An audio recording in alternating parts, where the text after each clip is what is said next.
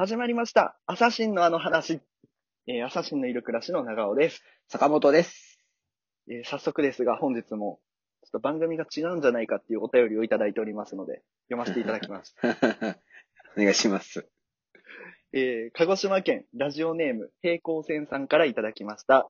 ありがとうございます。ありがとうございます。えー、アサシンのお二人こんばんは。こんばんは。えー電車通勤の時だけ聞いています。毎日電車通勤になってほしい。ね、あの、たくさん聞いていただきたいんですが、うん。えーえー私には学生時代から付き合っている彼がいます。ほえー彼は社会人になってから急にネガティブ思考になってしまい、うん毎日会社の愚痴を聞かされる日々です。う。うん。しかも些細な内容。うん。社会人になってネガティブな発信ばかりされると、この人でいいのかと将来が不安になります。お二人が不安になったエピソードを聞かせてください。そして私はまだ大丈夫だと安心させてください。ということです。最後、怖っ。ね、なかなか、あの、ふ難しいことを言ってきましたね。いや、ちょっと心配してたよ、最初聞いてさ、その、はいはいまあ大丈夫なのかなって、将来に不安を感じるよっていうとこやけど、この人、人の不幸を聞いて自分の精神保つタイプの人をやった。そうね。ってことは、い確実にこいつらよりはマシだって思いたいっていう、ね。や、そう。ってことは、この番組にぴったりなお便りやん。ぴったりのお便りいただきありがとうございます。ありがとうございます。不安になった話ですって。不安になった話ね。うん。うんわかります、あれかな？あの、実のことを言うとですね、これあの、この収録2回目なんですよ。というのもですね、あの、僕があの、これを話したいと思ったことを完全にすっぽ抜かしてしまって頭が真っ白になって、びっくりしたよね、本当。本当に不安になった時ってあんな感じになるんやなと思った。自分の記憶力のなさにも不安になるし、でそれに対してこう心拍数が上がっていくのもまた不安になるし、めちゃめちゃ焦ってたもんね。いや、めちゃくちゃ焦った。そう、本当に。ね、まあでも不安になった話、まあ、うんあれかな。僕、あの、結構こう、ね、あの、最近ちょっと白髪とかが出始めてしまいまして、うん。へえ。まだちょっと20代だから、こう、あ気になるんですよね、あまだどうしても20代なんですか？そう、まだ20代です。そうそう。てっきり40代とかだと思われてるかもしれないんですけど、片足まだ20代50にかかってるのかなと思ってたけど。全然まだアラフィフの世代じゃないん。あ、そうなのそう、アラサーでやらせていただいてるんですけど、なるほど。なるほど。まあでも、アラサーなんだってのある、あるよ。ね、ちょっと悲しいけどね、そこは悲しいけ。どね。うん。で、まあ、それでまあ髪の毛をね、こう、やっぱり白髪をちょっと目立たなくするためにこう染めたりするんですけど、ほうほうほ染めた後にこう、なんかちょっと頭皮のあたりが痒くなった時ってすすごくこう不安を感じて、う。あ別の方に連連鎖しちゃうから。そうそうそうお これ、これはちょっと抜けてるんじゃないかっていう不安に駆られてね。悩みが変わっちゃうもんね。そうそうそうそう。白髪を隠すために染めたのに染めたことによって剥げてしまうんじゃないか。っていう不安今度は色かつけれなくなっちゃうからね。そうそうそうそう。で、あの、一色でやらさせていただくことになっちゃう。色がないから、無色よ、無色。無色の、のデッキで。おでこからそのままね、綺麗な一色でやらせていただくことになっちゃう。そ、それは確かに不安やね。ね、不安で、あと、パーマかけた後とかのさ、まあ。同じ不安にこう駆られるわけよ。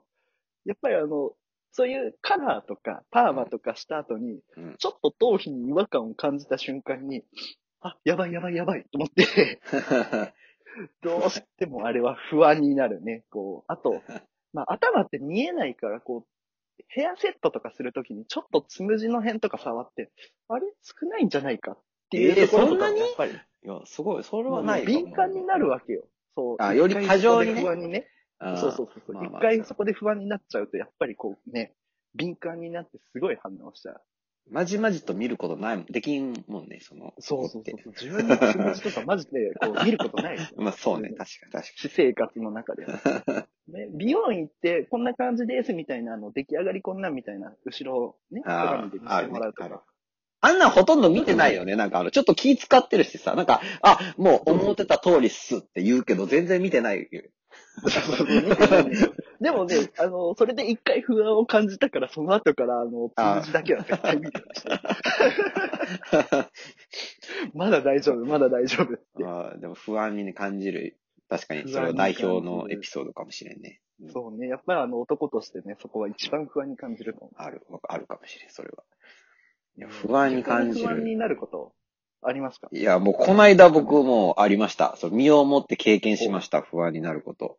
おー。あの、まあ、このご時世なんですの、もう本当にホットなエピソードですけど、はいはい。あの、仕事中にですね、僕なんか、ちょっと熱っぽい感じになりまして、節々が痛くなってそ。れは、そう。で、そう。で、このご時世がやばいから、もうちょっと大事を取って早退させてもらって、急いではいはい。病院に行きまして、で、その職場があるところ近くのね、もう建物の中に入っている病院があったんで、もうそこに行けると思って、そうやって駆け込んだら、あの、熱がある方は、今、外来お断りしてるんですよって言われて。病院なのに？そのまま、その、いろんなクリニックがあるから、その病院の基準があって、そこは受けてないって決めたら、もうそこはう受けないところっていうのはやっぱあるんよ。今えー、こういうご時世やから。いや、それを言われたときに、いや、そうよ。もうこっちもさ、その今自分がどんな、どんな状態なのかを早く知りたくて、もう仕方ない状態の時に、そこで言われたから、めっちゃ不安になって、それは不安。どうすんだってなってね。で、もうあの、なんかドラマみたいな感じよ、ほんと。もうなんか、きそうね。こうん。のままひっそりと死田んでいくん中邦じゃないか衛みたいな感じの、なんかいや、おかしいでしょうがって言おうと思ったけど、そんなんじゃ、で、だから、携帯で、マップでね、その近隣はいの、もう病院を調べて、もう片っ端から電話して行って、まあ、外来、その熱があっても受けてもらえるかどうか聞聞くんですよ。で、はいもうマップで、病院って入れて、もうバーって出てくるから、片っ端からかけて、やっぱり断られるんよね、何件か。で、なんとかクリニックっていうのもバーって出てくるから、病院で入れたら。で、はいパってかけたら、あの、うち、あの、熱があっても、で、受けれますよって言って、言ってくれて。おお。で。あいいいんやと思ったら、それ、もう、すかさずその受付の人が、あの、はいい、いんですけど、うち、あの、美容整形外科ですけどって言われて。まあまあ、それはもう、あの、間に合ってるんでって結構強めに言ったんですけど。いや、間に合ってはない。間に合ってはない。間に合ってはなかった。あ、本当そう間に合ってはないから、必要ないんですって結構言った方が強めに言ってやったんだけど。全然行った方が良かった、一あ、回本当？あ、そう。でもまあね、そんな美容整形外科行ってもしょうがないわけですよ。こっちは熱あるわけで。今、今の症状に対してはね。どうなのか知りたいわけで。で、かけたら、あの、受けてくるとこ見つかって、で、今ね、びっくりしますよ、病院。あの、もう中に入れてくれないですよ、病院え。あの、インターホンを押して、え、違う、はい空の下はさすがにないけど、あの、インターホンを押して、あのうん、隣のガレージで待っててくださいって言われて、ガレージにテーブルと丸椅子2個あるんですけど、そこに座らされて、なんかヒーターみたいなのが置いてあって申し訳程度に。で、そこにいいてくれたら保険証取りに行くからって言われて。